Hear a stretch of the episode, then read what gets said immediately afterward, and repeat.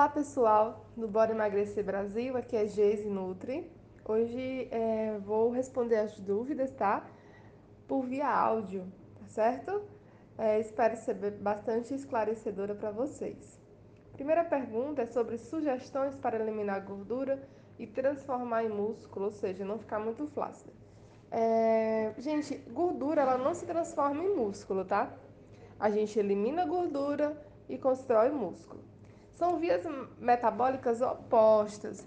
Então, ao mesmo tempo, né, você fazer a eliminação de gordura e construir músculo não é viável, não, não é metabolicamente tão possível, né? O que a gente faz com estratégia de emagrecimento é eliminar a gordura e manter a massa muscular, ou até mesmo ganhar um pouco de massa muscular, né? Mas você ampliar esse ganho de massa muscular né? É, quando a gente fala em emagrecimento na fase inicial, não é tão possível, tá? A gente primeiro elimina a gordura, vai mantendo a massa muscular, ganhando um pouco de músculo ali, é, fazendo um, um planejamento alimentar que você elimine gordura, não comprometa seu músculo, tá? Mas para você investir em hipertrofia, que é o ganho de massa muscular em si, né? É, a, a, o planejamento é totalmente diferente do planejamento em si do emagrecimento, tá bom? É, realmente, quando a gente é, mantém a massa muscular e investe na massa muscular, a gente não fica flácida, muito flácida, né? Então, as sugestões para eliminar a gordura é você fazer um planejamento alimentar, associar com o exercício, tá? O exercício ele vai está trabalhando essa tonificação muscular e aí você não tem esse ponto negativo da flacidez, tá? Então, a eliminação de gordura é um investimento em alimentos anti-inflamatórios, né? Como o gengibre, o limão, é, o açafrão, tá? Ah, o abacate, é, os folhosos verdes escuros, são alimentos anti-inflamatórios que vão estar tá ajudando a combater é, essa inflamação que a gordura traz, tá? A própria celulite é uma inflamação, né? Então, a, a, laranja, né? Aquela parte branca da laranja, aquele gominho da laranja, ela traz é, esse trabalho de prevenir a celulite até mesmo tratar, por exemplo. É, a gente já sabe a questão do uso dos integrais.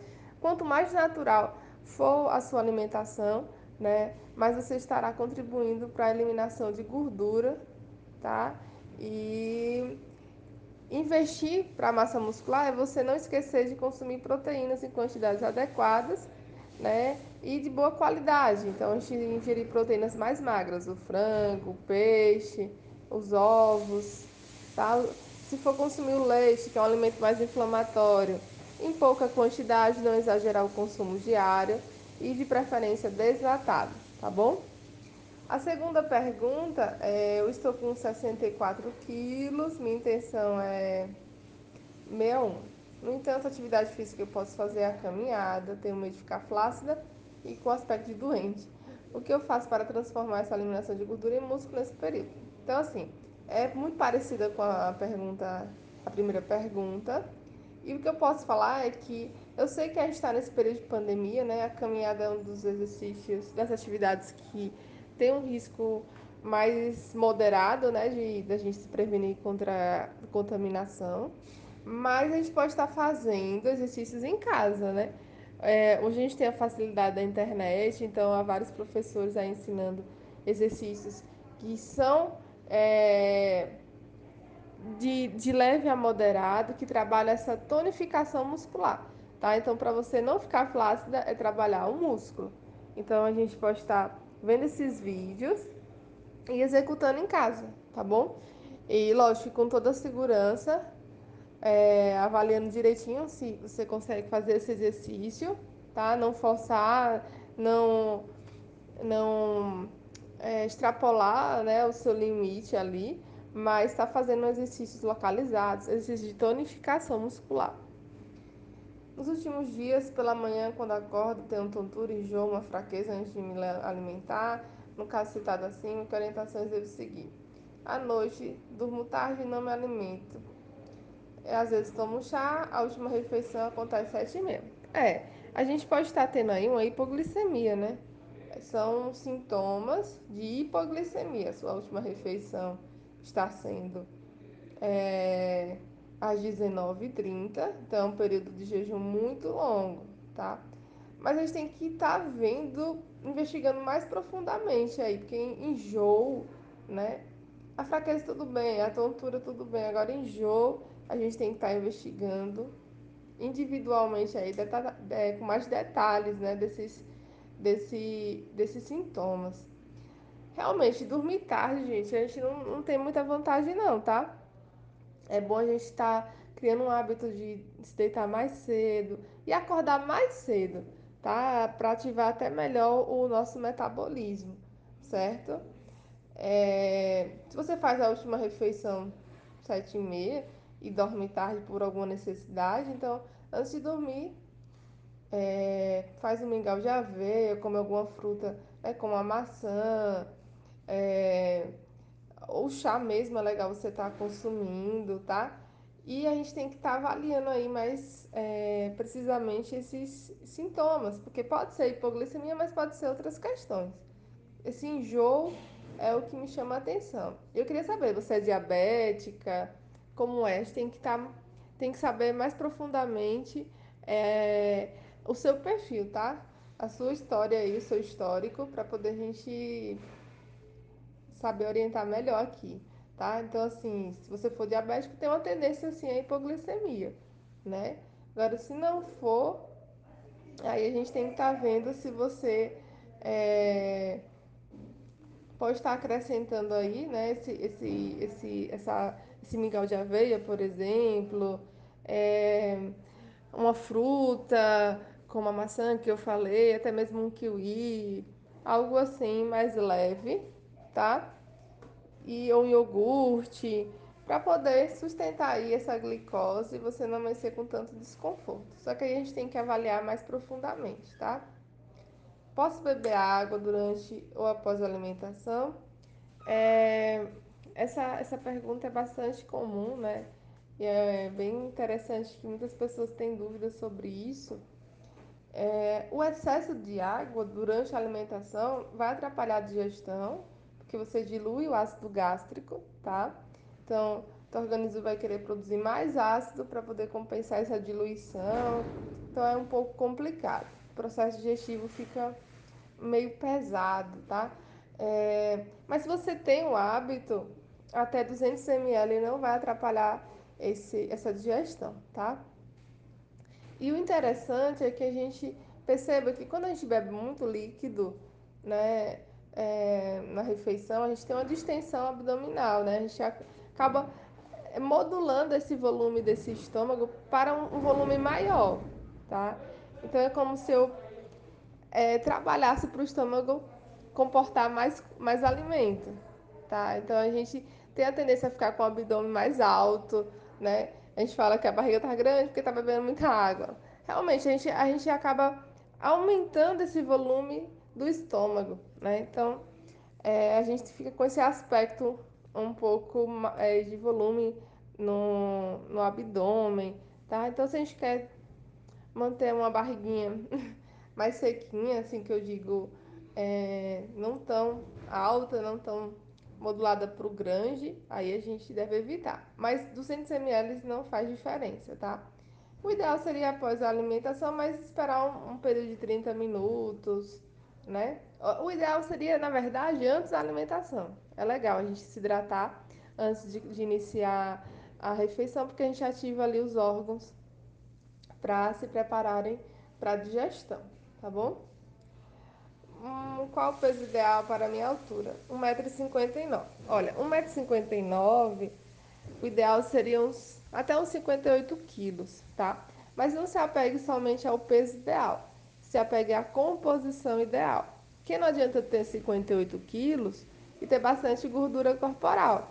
Aí eu vou estar com 58 quilos e com a aparência que estou com 60, 65, se eu tiver com bastante gordura corporal, que a gordura ocupa espaço, tá? Então, 58 quilos com a massa adequada, muscular e com a gordura adequada também, aí sim você vai estar com o peso ideal, tá bom? Outra pergunta bem interessante é do amendoim, tá?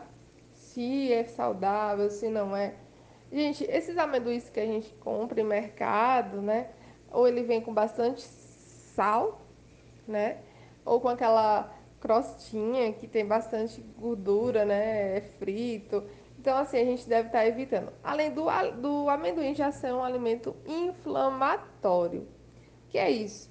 Um alimento que é inflamatório, ele tem a tendência a, a gerar mais gordura dentro do nosso organismo, tá bom?